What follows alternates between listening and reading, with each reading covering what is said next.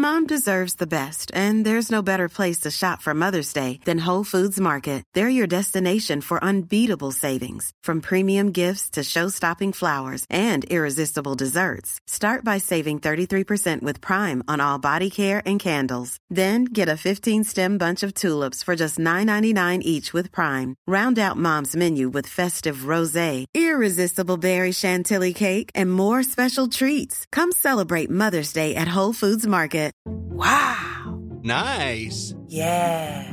What you're hearing are the sounds of people everywhere putting on Bombas socks, underwear, and t-shirts made from absurdly soft materials that feel like plush clouds. Yeah, that plush. And the best part? For every item you purchase, Bombas donates another to someone facing homelessness. Bombas. Big comfort for everyone. Go to bombas.com slash ACAST and use code ACAST for 20% off your first purchase. That's bombas.com slash ACAST. Code ACAST. Today's podcast is sponsored by one of our favorite products, Almond Cow. We've been using it for well over a year, and I say we, mostly my husband Mark, who is mooing. Honey, what are your thoughts about Almond Cow? this is the Moo Man. He's back. I love the almond cow because we know how great it is. Anything that you could can make a plant-based milk with, you're set. And I just have it. I don't need to make make that much. It's just sitting in the pantry. And then when we're ready, I just make it. It takes a minute. It, it tastes so good. It tastes so good. And for those of you who are thinking about it, let me tell you why. There, uh, there are no added preservatives, any kind of artificial stuff. You put in it what you want. You can sweeten it to your taste. It is so easy to make, so easy to clean up, and it's pure gold. It really is. And they give you a lot of recipes on the Almond Cow website.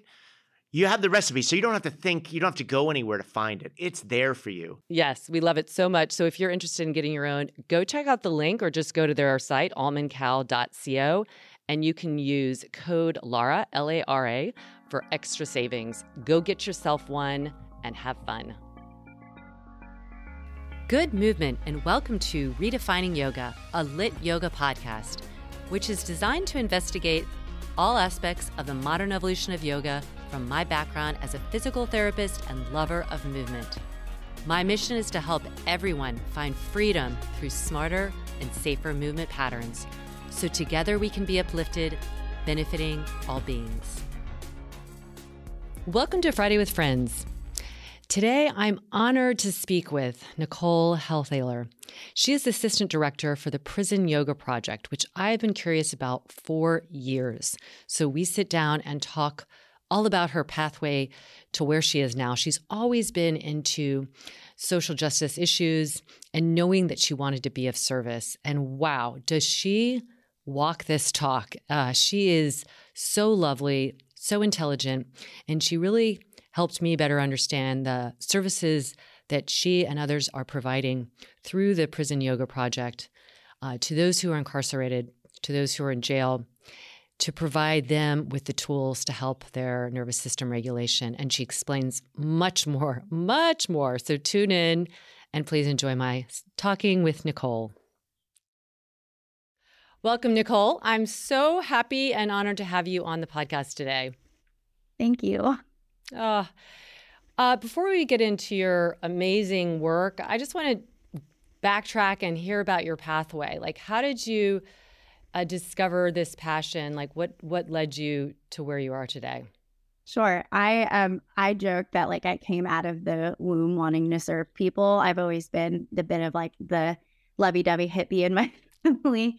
Um, but I didn't really know exactly what I wanted to do. And I was really fortunate when I was in college to study abroad in South Africa, um, Cape Town, South Africa. And that's where I did a ton of service work and made really beautiful relationships with people in the townships there and got to teach yoga to youth with autism and mm. i had never um i had never i didn't i shouldn't say i i was not the main teacher. There was a certified instructor there but i got to help because i grew up a gymnast and i understood a lot of like the movement patterns and everything like that. And that was my introduction to yoga. So right off the bat like practicing it with a group that maybe isn't visibly a group that typically practices yoga and it was really special and rewarding. And then um, that Cape Town study abroad lit my fire for, oh, like service work is what I want to do all the time, not just like a hobby or something I want to do as part of my life. I want to make it my career. Um, so even though I studied speech therapy, didn't really love it much. Um, and I ended up applying to Teach for America. That brought me to Southern Arkansas. And I loved teaching high school students. It was kind of brutal. I was 21. Can you just stop for a second? I know what Teach for America is, but just for Yeah. anybody, because we have people in uh, across the world who listens, can you just briefly explain what Teach for America is? Because it's an amazing program and um, it's highly selective. Who who is who is selected to to go into it? Well, it was the scariest interview ever. um, very long and intensive. So it is a program that takes college grads, but it doesn't have to be a college grad. It can be folks kind of at any stage in life who teach in underserved areas. So where I taught in Arkansas, they have turnover sometimes of like 30 teachers a year. And so we go in and we offer support in that area. Um, it's sort of like a crash course in teaching. I lived in Mississippi for a summer where I learned the basics of teaching, but I did also, um, just so people don't think they're just throwing us in there completely um, inexperienced. I was a gymnastics coach my whole life. I did um, a ton of different work that got me prepared to be in a classroom with 30 students at the same time.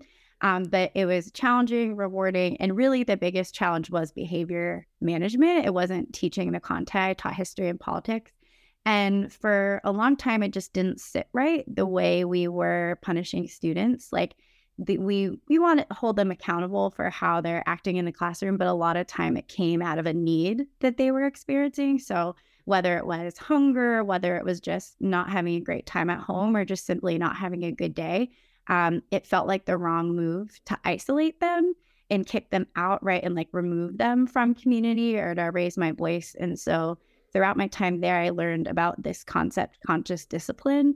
And it's all about being mindful of how you're feeling in the moment and being able to model for the kids in the room how to react to stress, stressful situations and to treat them with a lot of compassion. And that was a game changer. Like by my Ugh. third year, was not writing students up, was able to just have like really open conversations with them um, had snacks in my classroom for kids that were hungry. Really, it just it worked. And so, um, after I left teaching, I went to grad school because I knew I wanted to continue with um, like populations that were underserved in some way. But it was a bit tricky to stay in the classroom and advocate for the things that you want to advocate for.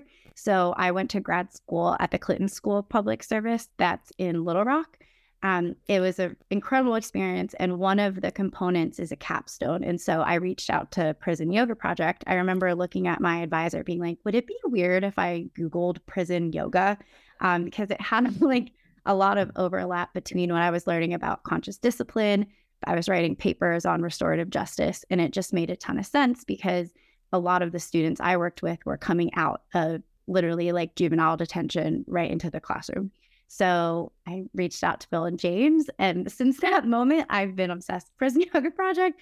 I did my capstone with them, and that turned into a full time job. And actually, during my first year working for Prison Yoga Project, I got my yoga teacher certification. So I sort of went backwards.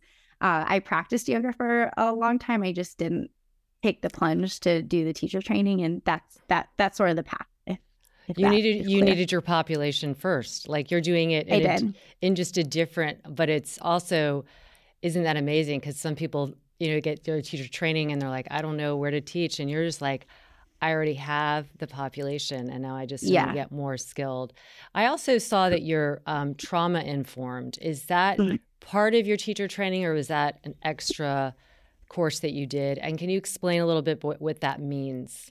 Yeah, absolutely. And I feel like that's a word now that gets used a lot. So I'm happy to break it Yeah. down a little bit. I think we would even love to sort of, I don't want to say remove that word, but, or that phrase, but allow it to mean something even bigger than than what it might mean just because yoga in itself we believe should be trauma informed Mm-hmm. um, but to answer your first question about training in it, I was fortunate where my 200 hour had a module that talked about the nervous system and talked about the way we can use yoga to um, have a healthy nervous system. I don't think that's a requirement of a 200 hour training. So that's why I say I'm lucky that we even like talked about it in um, the training. And then from there, prison yoga projects training is a 32 hour foundational training that talks about the prison system, system of incarceration, but also yoga and also trauma and how those things all come together. So a majority of my training has been through prison yoga project.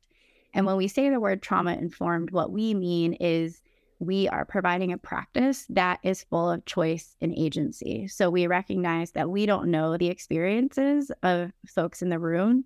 If we are teaching in a prison and jail, we don't know, but we can make a lot of assumptions that they've likely been through a lot of trauma. And so, with our audience in mind, we're offering yoga in a way that feels accessible, hopefully, really safe to them, and nothing is ever forced upon them. So, it's both the way you teach, but also an understanding of your audience.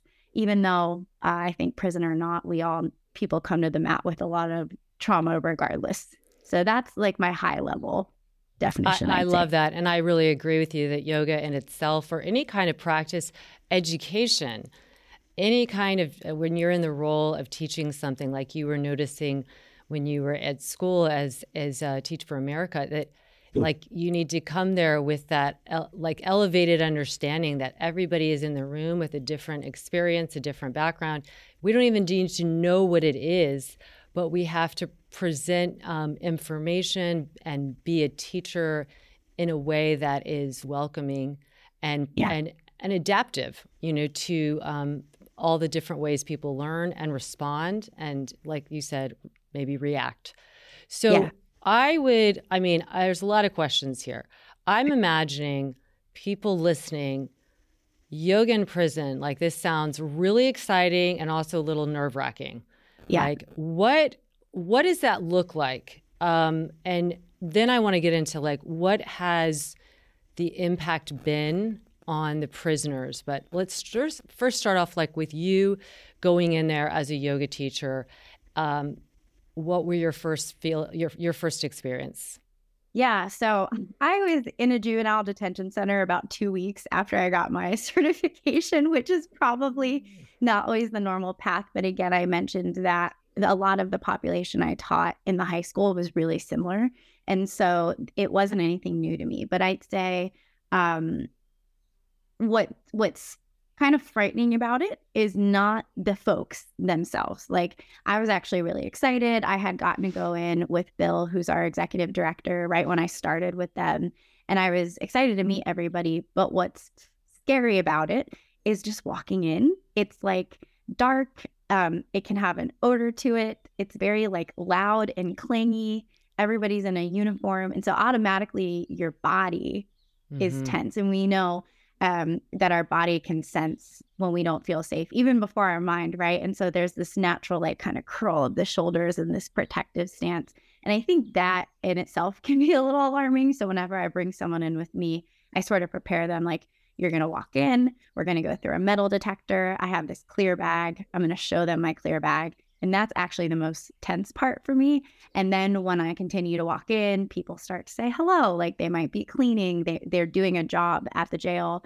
And they're like, oh, yoga today, sweet. When can I come to yoga? And once you start to have those really like human interactions, that sort of safety of like your body and the tenseness sort of starts to melt. And then it looks very different for every program. But my program, I teach in the barracks, so where they live. And this program that I teach for is an academy where folks have to apply to live in this part of the jail and they get to take a lot of other classes as well. I was actually there this morning. So, right after me, they take meditation. They have a bunch of other classes. This program is so amazing. And I don't think anybody ever expects something like this to come out of Arkansas, but like, shout out the Sheriff CSI Academy of Little Rock.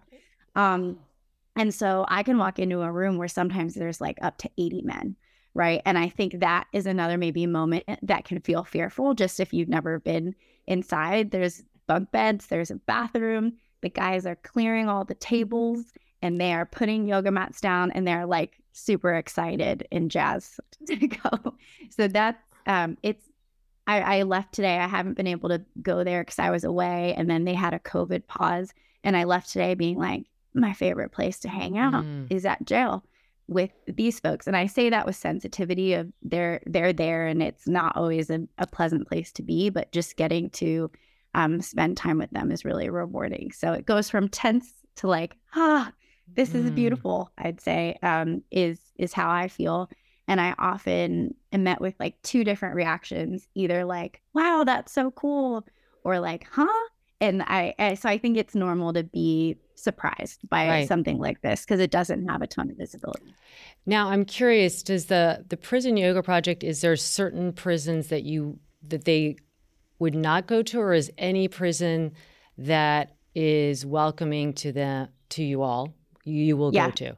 Yeah, yeah, it is. Nothing is really off limits. Um, Mhm. We prefer to work with partners who are enthusiastic about the program. So, less to do with whether it's like a high security or low security facility, and more to do with will the institution support us in coming weekly and getting mats and and because it, that's not always the case but fortunately more and more so it is and i know you had asked me as well about the impact of yoga on our folks and we refer to them as incarcerated people some folks refer to themselves as prisoners some folks re- refer to themselves even as inmates we try to use language that's like a little less limiting to that identity, but it really varies among. So I just kind of want to name that as well, folks that are listening or formerly incarcerated.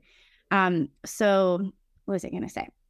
This program is highly impactful, uh, and it is often surprising to folks that have never practiced yoga before how much of a benefit that they get from the program. And so it can be impactful just through one class or ideally through several months of practicing. And so we prac- we provide programs at both jails and prisons. And I don't know if um, folks listening are familiar with the difference between the two, but jail is typically where folks go when they can't make bail or when they're awaiting their sentencing. And then prison is more of a long term situation. However, a lot of folks in jail can be there for up to a year, sometimes up to two years.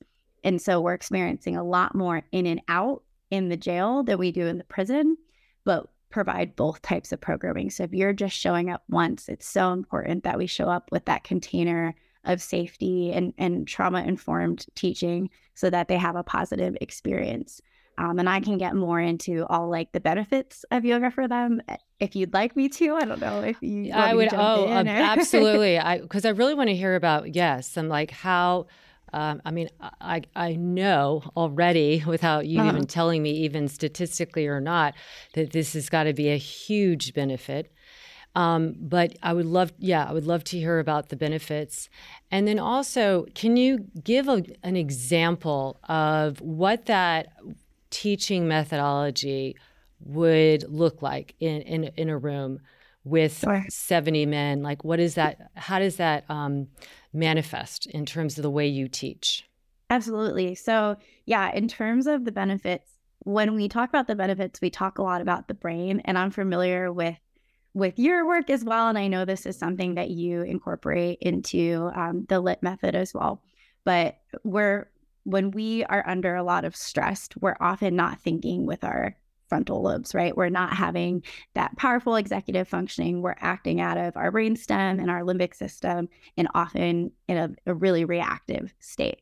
And what happens for folks that are incarcerated is often a lot of trauma has led them up into that point, And then the environment of incarceration is very traumatizing or can be. And so they're living constantly in this fight or flight state, right? And we know that fight or flight state is important short term to protect us from threats or when we are truly unsafe. But long term, that's a lot of cortisol in our bloodstream. That's a lot of tension and, and that can become unhealthy. And so this offers them the offers them the opportunity to first just even notice that that's the state that their body is in to notice oh like my shoulders are really rounded or a question i ask them a lot is what is your speed? Like if you were driving a car how fast are you going? So they can do that self inquiry they build interoception to mm-hmm. understand what's happening inside their body. They practice embodied awareness. And then throughout the yoga practice, we're teaching them tools and skills for how to take it down, right? To move away from that fight or flight experience. So, an example of that looks like we might have them in chair pose as we're actually trying to activate a bit of a stress response, but one that they have choice over. They choose when they exit the pose. And notice what's happening in your body, right? Is your heart rate increasing? Are you starting to sweat? And then we move them into a more relaxing pose. Uh, and we ask them to notice the difference between those two states. What's happening in their body when instead they're standing up with their hands supporting their neck and their heart's able to be open. And they can physically feel the difference between those two states. And I know I'm oversimplifying in a bit, like we always have both our sympathetic and parasympathetic systems working but really getting them to understand what that feels like. So when they come up against a situation where they're activated, they can assess, am I truly unsafe here? Or do I have the opportunity to, to take a breath, maybe to put my body in a different shape, to get to my frontal lobes, to get out of this stressed out response and make a better and more clear decision. So I'm explaining this to them before the practice during the practice. It's a we're chit chatting. It's very different than a yoga studio where often it's very quiet. Um, like, you know, I'm scared to sneeze sometimes in a yoga class. You know, you don't want to disturb the silence. But in this space, it's not silent. There's toilets flushing, right? People are coming in and out of the room. It's a very different environment. So we're we're talking. Um, other ways that this trauma informed and what we also like to call it like healing centered, I think is another way to think of it what this looks like in the room. If possible, we set up in a circle. It's very abnormal to have so many people in a space. It just has to do with the way my jail functions, but we recommend up to 25 folks. And so it doesn't matter. There might be three people in the room, five, 20. Um, they're all going to benefit, but we recommend that they stand in a circle. That way, nobody is behind them, right? That's mm-hmm. one example of being trauma informed um, in my space because there's so many of them. That's not what we're doing, but they know each other. They get to choose where they set up in the room, and I'm practicing with them. I'm not leaving my mat. I'm never putting my hands on anyone. One, because there's too much of a power dynamic there for even if they say it's okay, but also that's not allowed in jail and prison. Um, two, in my cueing, I'm offering a lot of choice. I'm rem- I'm saying to them, I love the different variations in the room. I try to stay away from cues like something being more or or bigger mm-hmm. and more mm-hmm. just like in their body and different shapes. Um, so it it comes out basically in everything I do, but most importantly, it comes off in the way I treat them, right? Mm-hmm. And so if I come in scared or I come in angry, um, we're teaching them self regulation, but we're also practicing co regulation, right? Our body, a steady body in the room, can steady other bodies in the room, and vice versa if I'm stressed. So I'm really trying to radiate through my being, right? That I am happy to be here. I feel safe among everyone. I feel connected to them.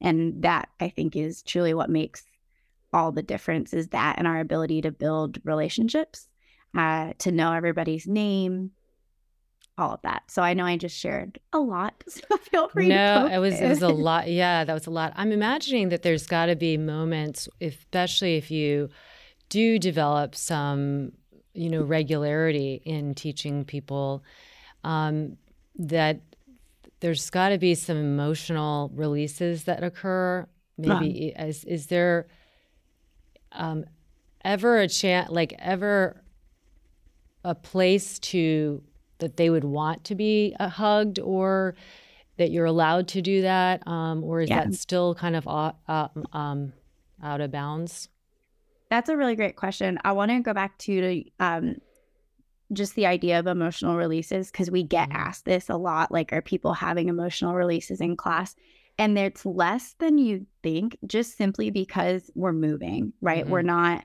we're talking but we're moving we're not specifically talking about something that's happened in the past, more just like how our body feels. So we describe it as titrating the experience, taking little drops or like little moments to start to feel some discomfort, but we're not trying to send them in yeah. all the way because we also recognize that's outside of our scope as a yoga facilitator. So I just wanted to address that because it comes up a lot. But it is possible, right? Mm-hmm. That people will have an emotional release. And I even say it to them in the beginning you don't have to feel good. You have no requirement for this to feel great, right? It might feel bad. As long as we can breathe and we're not causing pain, a range of emotions, right, um, can occur. And so have I ever hugged someone? Yes. um, I'd say though, you have to be really careful again Mhm. because of the rules. You would never want to misconstrue something. And also, folks are so, they're just not touched. Mm, Yeah. And so, something as simple as putting your hand on someone's shoulder can be so overly stimulating for them. Um, so, you do have to be super mindful. And it's, it's more likely the case if I've hugged someone, it's in the women's group and women are relating to each other a little differently and they hug each other too. But you can be there for someone in other ways, simply just being there before and after the practice to let them talk to you and Mhm. express how they're feeling so you can hold that space for them without physically, you know, um Oh, wonderful. So let's Yeah. talk about that. So in that after aftermath, when you are there, um, what has that getting back to this like what this does for them like what are some things that people have expressed to you or if you feel free to share them or just kind of a general feeling of what what happens then uh, when people are done are they done and they're like oh i feel better and like i'm ready Yeah. or is there's this kind of uh, other senses that they're expressing most of the time they're in a great mood and they're so grateful. They're like, "Thank you so much. I haven't felt this way in my body in so long." And a lot of times they say, "I never knew that about stress." They they or I didn't know that I had the ability to help my body get into this place. So a lot of time it's it's sort of like a kind of awe situation Mhm. at first of I didn't know I could feel this way, especially in this environment.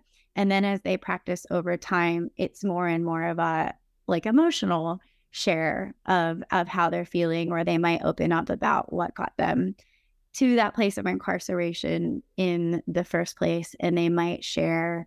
I've had one uh, shout out to Lisa, love Lisa. Um, she shared that like me coming every week just made her feel like a person mm-hmm.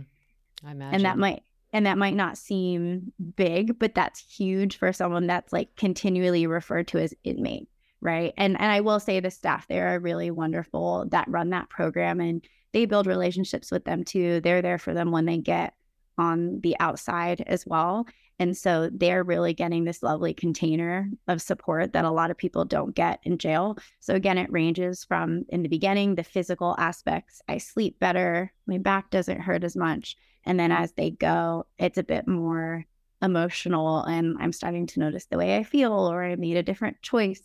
Or when I went to court, I tapped on my shoulders like you showed me, and that helped me. So it it keeps growing and growing the longer that they practice. Mm, that's so beautiful. And I can see now how those early days of being in South Africa with a different type of population of, of regulation has really carried on and informed you. I don't know about you, but when I think of vacation, it's not quite complete if I'm not doing some movement, if I'm not getting out and having an experience. Why not join us for a vacation and move your body, laugh, experience joy with us in Europe this summer? That's right, the LYT team is coming to Europe. We start off in Paris, France, July 15th through 16th. Ooh la la. We have two classes there Prime Your Power and Find Your Lift. We also have some excursions like private wine and vegan cheese tasting and a Sunday brunch. Then we head on to Frankfurt, Germany, July 18th through 20th. There I'm doing three classes Power of the Pole, Master Psoas, and Set to Launch. We also have a private guided bike tour that you can join us on. So it's not just in the studio, but outside. We congregate, we laugh, we experience good food, we have fun. And then finally, we will end up in Salzburg, Austria, July 22nd and 23rd. There will be three classes there Sustainable Shoulders, Better Backbending, and Spark.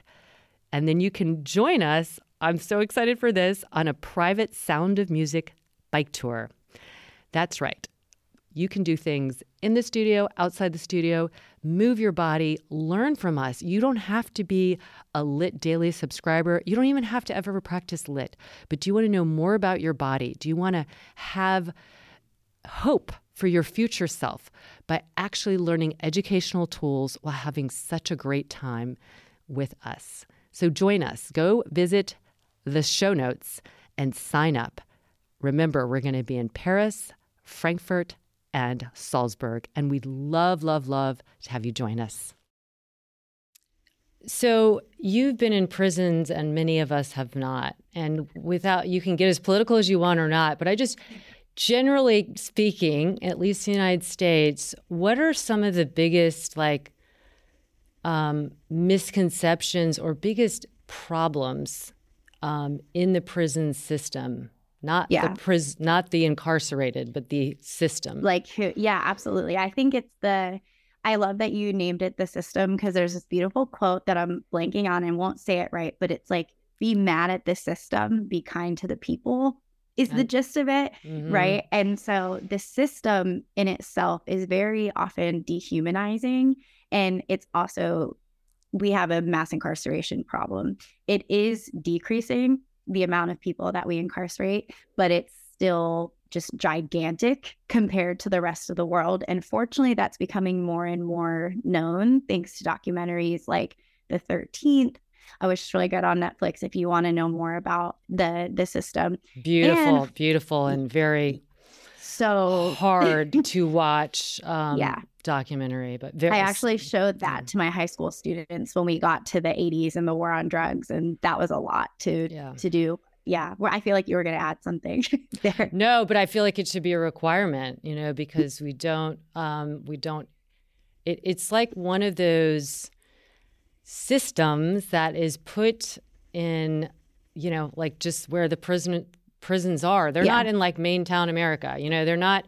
They are. They're they're put somewhere where we don't see it. We don't know what's happening, and it's kind of like out of sight, out of mind, and we're not we're not caring. We're just feeling safer for some reason, but we're not really looking at like what is really happening and is that that's that the safety is not the issue it's like why is this happening is that Yeah. the root cause should be addressed Exactly. And most people that are incarcerated will be released, and most people become reincarcerated. And it's often because at this time, we're really failing to rehabilitate folks.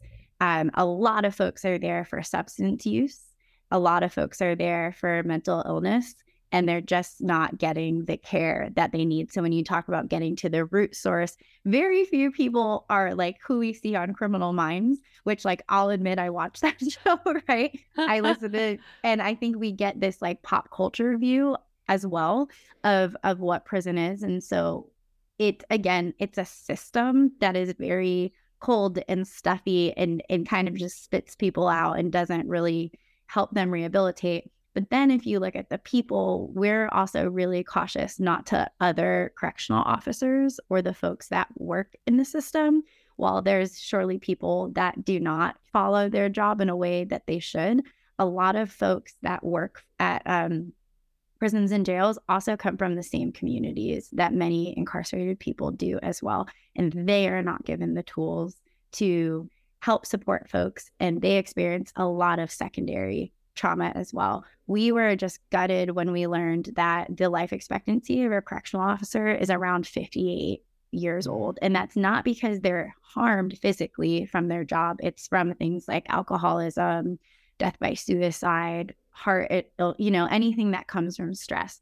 And so we realized, you know, what do you expect for a group with an incredibly high ACE score or adverse childhood experience? And then you have folks coming in who also are experiencing trauma. Like, what do we expect to to happen in that case? But in reality, a lot of those folks are really lovely people. I love some of the deputies that I get to see every week, and um, they care too, and they want to make a difference too. And so we're actually starting to form more resources as well for correctional staff, so that they can take care of themselves. They can be more mindful of self regulation tips and tools, and they can help folks that are incarcerated as well. So we're looking at dismantling the system as we know it, right? And and rebuilding it with something that's a lot more healing centered because people need help. People Yeah. need support. I love that. And so how um how do you how do you guys plan on growing, and how easy is it? Is it pretty much any prison that uh, once you get, I want you to talk about the training, how people that are listening could even get involved. But Sure. um, is once someone there, there's an area they've identified a prison. How easy is it f- to get that prison? Each one is operating independently, I imagine. Yes. So, um, are mo- have you ever had prisons who are like, "No, thank you, we don't want that here. We don't want any yoga." Sadly, yes, but more Mm. and more that is not happening. Yeah. And so, thanks for asking that question. We started in San Quentin in 2002. And so, we have quite a few programs now across California state prisons and some in California county jails, but we're we are all over. So, we have programs in Houston, Texas, Little Rock, Arkansas, Concord, New Hampshire. You know, we're spreading, and it happens typically two ways. One of the ways is as a team, we're approaching them either through a grant or through some sort of connection that we made where we know that they want a program and we're establishing and setting up a contract with them to deliver services. But we also have this amazing community of yoga teachers that just want to do this work. Like they're so jazzed about it and want to serve. And so we also support folks in starting programs in their communities where we might not already have a program. And while the answer is eventually yes, it can take a while. And so we always try to encourage folks to like stick with it um, because just finding the right person, getting clearance can take a long time depending on the facility, getting props, finding the space. But then it, it typically works out. And so our typical pathway is we have a foundational training, and that training is like how you get started with Prison Yoga Project. It's the 32 hour training that I mentioned, and it's self paced. And this is where we get really into this is the system of incarceration. This is our understanding of trauma, and this is how yoga can work in a context like this. And then from there, folks can apply to be a facilitator. And that's where we would either connect them to an existing program or we would, uh, we have a training for them to learn how to build a, a new program. And I should mention, we call ourselves uh, as teachers facilitators and our students as participants because that helps level the power dynamic just a bit. Um, but that is the typical pathway. And we've seen like explosive growth. And so we're working very hard to fundraise, to build our team, and more and more to contract for services that are funded because we do believe that if a correctional facility is saying they're a rehabilitative facility, then they need to put their resources into rehabilitation. And ours is one of those programs, if that makes sense. Yes, absolutely. And I imagine um, if I have read this correctly, prisons are for profit. I mean, they not for profit, but they are not. They are being funded individually by the state that they're in. Y- yes. So, yeah, prisons are state run facilities. Some are actually for profit. We don't have many, many programs at for profit facilities. Just the nature of that feels Yeah. very, Yes. really challenging. But we also, you know, wouldn't leave behind a group of folks Yeah. um, to serve. But yeah, so it's it's really tricky. But a lot like California, for example, there's this amazing network called TPW, and they are advocating for more funding from the state to go directly to community based programs like ours. So they've grown the amount of funding that we can apply for. And we can, we were awarded like $300,000 over a certain amount of time to provide seven different programs. In some Mm. states, asking for like two grand for a jail program, we're still working on it, right? So it depends. But California's complicated because there's a lot of good, but it's a really big state. And there's still a lot that needs to change as well. So it very much depends on the location. We still have many of our programs led by volunteers, and many people want to be volunteers and they see it as their seva. But we also encourage them to think big as we're here to like change a system. And Yeah. so we need to ask for funding for their resources so that they're committed to this change. I love it. And do you think um, at some point that because I think always data is so um, powerful uh, for for changing you know people's minds, but also changing the law and and for funding, um, do you imagine that you would conduct some, or maybe you already are some uh, research, meaning uh, you know getting these whenever you're dealing with any kind of subjects, but people, this is happening in a lot of research. Um, it, there, it's it's subjective, but these are it's measurable too. You know, in that, Yeah. are you doing anything like that? Yes, we are. And we had, uh, we were really excited to do more of like a randomized control study and then COVID hit. Mm, So some of the work that we had happening got paused, but we've had a lot of great success with studies outside of the US, primarily in Sweden with Josephine Wickstrom and her team, who have done just tremendous work, just beginning to capture the outcomes for folks that are incarcerated. And that's also something I share with people is that list of, of studies that have been conducted on yoga in prison. Um, we are doing a lot of program evaluation this year in partnership with the Stand Together Foundation. And we have this amazing survey where we're asking folks like these two questions that you would typically ask like a customer. So we're looking at doing this slightly different than it's been done in philanthropy before. But basically, would you recommend this program to somebody in a similar situation as you?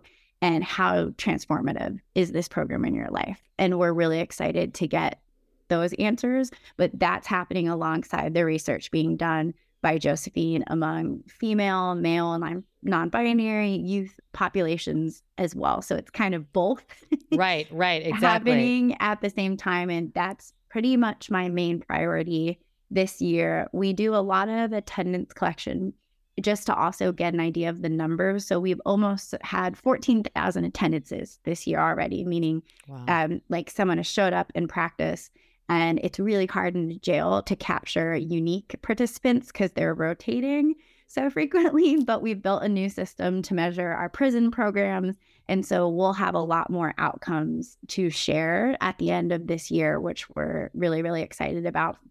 And just one more thing on that um, i think a lot of the research or a lot of people ask well how does this reduce recidivism and while we definitely want to re- reduce recidivism or somebody coming back to prison, we also want to know like how fulfilled they feel. And so that's why we're really excited about this survey. Like whether you're sentenced for life or you're sentenced for a year, like do you feel confident in your ability to make changes in your life for the better?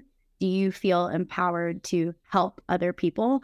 Those are the type of questions that we're we're look, like we're looking at your empathy, your self-regulation, your your self-efficacy, all of that type and of and probably per i would imagine purpose you know because I, Yes. i'd imagine if you for anyone who's who's faltering in that domain that can lead to poor decision makings like that that can lead to um, returning to you know and and i just imagine all of these things do fall under the umbrella of yoga so that leads me to my like last question if you're bringing yoga to, to anyone who's incarcerated and they're kind of like what is yoga about like how what is the language you all use to describe yoga and um, what it will bring to them or give them Yeah, and I I should say we don't have one like script or one specific thing Yeah. that folks have to say. We more think of it as our facilitators understand the container that they're establishing, one of agency and choice.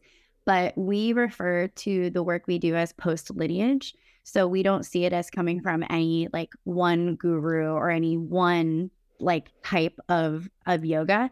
And I think that's helpful just in itself of Yeah. like um, limiting a power dynamic. And we also really encourage folks to show up authentically. So I'll encourage someone to say what yoga means to them. When I walk in the room, and I purposely planned um, to talk with you on a day I've been to jail because I'm Ah. like, it's fresh in my, it's fresh in my mind. I yeah was literally there this morning and I, I started with a new group. And before I even talk about yoga, we're throwing this rubber ball, all saying our name and our speed. That's their introduction. It's just Love this it. question of self inquiry. And I say, the type of yoga we're going to practice is we're really going to focus on our nervous system and we're going to focus on the way we feel. And we're going to um, practice sitting with some discomfort and just growing our ability to do that without reacting in any way. And that's typically how I describe it um, from the perspective of the nervous system and going right away into you have so much choice and agency over this next hour to feel how you want to feel. And so I sort of don't give them everything right Mhm. away, but more of set up like this is why we're doing what we're doing. And then over the 12 weeks that they're practicing, which is how they do it at the jail we're at, I'm giving them bits and pieces as we go. So another thing I talk a lot about is presence and just being present in the way that can literally lengthen the years on your life. Mhm. but I think it's your telomeres around your DNA. Yes, exactly. Yes. Um, Look at you. and so sometimes we'll talk about like, you know, is it possible to practice yoga while you're mopping the floor and just being mindful of the way that feels and where your mind goes as you do that, Eh, or just finding ways to to be present in everyday life. So that's a big thing we talk about a lot as well. We talk about self compassion a lot. Mm. Um, and I always end a class with the metta meditation, the loving kindness meditation. It just feels right. Like I don't always do that. I do teach in a studio and it, that doesn't always come out of my mouth, but we do that and we hold space for ourselves and then for others we want to send warmth to. So I know that wasn't a direct answer to your question, but I think it's because I don't sort of define it in the beginning as much as set the container for what we're going to experience. But a lot of it is rooted in explaining our stress response and working with our nervous system. I love it. I love it. And I think that's, you know, that's going to land a lot more than, yeah, if somebody said, How would you explain yoga? That's probably be the hardest thing. I mean, I think it's mm-hmm. a journey of, of understanding who we are and really being comfortable with who we are. And so I, for, I would imagine for people who have been unregulated and stressed and incarcerated, et cetera, having all kinds of backgrounds that we can't, you know, even imagine exactly. It's just who they are might be very different than who they've been, you know, been set up to be in a way, you know, because Yeah, of their that's environment. a really good way of You saying know? it. Who they, yeah, yeah, right. Because it's like, I mean, you put anyone in a lot of these environments and without the same um, opportunities, and I'm sure the outcome wouldn't be that different. It's just some Yeah. of it is like uh, you're in survival mode. But um. I think, yeah, I think I love, I love what you said that there's not a lineage. It's just an, a real invitation of just kind of learning more about yourself and how to to, Yeah. to navigate the nervous system. Yeah, like we're gonna move our body, try to move our breath with it. But. I mm-hmm. don't even, you know, we don't even I didn't mention this, but we don't control the breath. We don't say mm-hmm. inhale, exhale. I might say as you inhale, Yes. as you exhale, but you're in a state of panic, controlling your breath might not be number one. I've never right? liked that anyway because that could apply Yeah. to anybody. Like because you could make somebody not you know feel pretty panicky if they're if you're trying to tell them how to breathe and it's not in their own breath cycle. So I all- Totally. That's yeah. why movement is so key, right? These big Mhm. muscle movements is how you get folks into Yeah. the body, and then maybe you can bleed into that, but you never control in Yeah. in any way, and um, that's how we talk about it. Yeah. I love that. I am just so impressed with this work. I, I can feel that like you were destined to do this. And um, yeah, so where, like, last question, I could keep going, but like, what is the, where do you want to go with this? I know it seems like you're going to stay with it and grow it, but any any big um, goals you have for yourself in it? Gosh, I think just I just want to like I want to see us grow, like you said, Mhm. and I, I want to see us where the way um Bill, my he's like our ED, but he's also like my work wife, right? Like we Mhm. to him every day talking about everything. The way he describes it is we're not even reaching one percent of the incarcerated population because, as I mentioned, mass incarceration is a huge issue. So I envision us being able to reach many, many more people, which involves a lot of internal teamwork of us like growing our team, of us establishing best practice and continuing to um, operate with even more. Um, not, I don't want to say professionalism because we're professional, but continuing to raise the bar Mhm. of of what we offer and how we describe our impact. Um, but also, I think it, it goes bigger. Like we, Prison Yoga Project reaches folks that maybe don't want to go in and teach yoga in prison. Like you don't have to do that to be a part of the Prison Yoga Project community. And so I am s- so deeply tied to this work because I believe it's truly anti-racist. Like I also, you know, if we look at who's incarcerated and the um, disproportionate rate that people of color are incarcerated, that people with mental illness, the list, you know, goes on of all the ways we marginalize people in society. So I see our foundational training as like I want everyone to want to take this training. Like, if you want to go out and create change and you want to understand how to create change, take this training. So, I dream mm-hmm. of us not just impacting prisons and jails, but our larger communities, our family and friends. And so, I never hear a comment again that's like, my tax dollars are paying for what so we can all just like truly understand that healing centered work is going to provide us with the communities that we want to be a part of. So I see this stretching to the mainstream, right? To folks that maybe don't practice yoga or don't really know much about prison and jail to to feel like this is something valuable to learn about and understand. And me personally, I just want to keep doing the work. well, you are such a impassioned and passionate leader that I think many should follow. So, where can people um, sign up to do this training and tell them where to yeah. find you? So we, so you, what's so cool is if you type prison yoga, we're the first one that comes up. just Google it. Yeah. Are, yeah. So you, literally, you can just Google, but Prison Yoga Project. We have both a public facing website, prisonyoga.org, as well as a community website, community.prisonyoga.org. And folks can make an account. It can it can be a free account where you can access uh, biweekly webinars. Our mm-hmm. facilitators can access facilitator meetups, and this is also where you'd sign up for our foundational training. And from that foundational training, we can point folks to facilitator applications and all of that good stuff. So I recommend our community website, community.prisonyoga.org. We can be found on Instagram as well. Same thing at Prison Yoga Project. And I believe we've provided a code to your listeners. Oh my gosh, the code is slipping from my brain. It'll be in the show notes. Yeah, in that's the okay. Show notes, It'll be in the show um, notes. For 10% off the foundational training. But I also want to be really clear that we want everybody to have access. And so we have a scholarship application. So if it doesn't feel financially feasible, we will make it financially feasible for um, someone to be a part of this work. And if you want to connect with me, I'm on LinkedIn. Nicole Hellthaler on LinkedIn. Yeah. I love that. Oh, Nicole, thank you so much for taking the time. I um Thank you. This I'm just so in, yeah, I'm so inspired by you and I'm so inspired by um, the work uh, that you're doing and just everything. So Prison Yoga Project, I'm just giving you the biggest high five, well, double high you. five, all And I have around. to say, a lot of what you've um, shared and what you've taught my friend April, who I take her practice sometime, has given me so much relief in my shoulders. I have oh. a lot of oh. pain and struggle in my shoulders, and it allows me to keep myself healthy yeah. and and mobile and clear headed to be able to then go do this work. So I really appreciate everything that you do as well. well, thank you so much. We're all in it together, and it's really again just to kind of raise the bar for all of us um, to facilitate. You know, joy and peace for ourselves, but for others who are not as fortunate to just naturally get it. So, yeah. Thank you for doing your work and thank you so much for being here. Thanks for having me. And as always, to all of you, I'm pulling for you.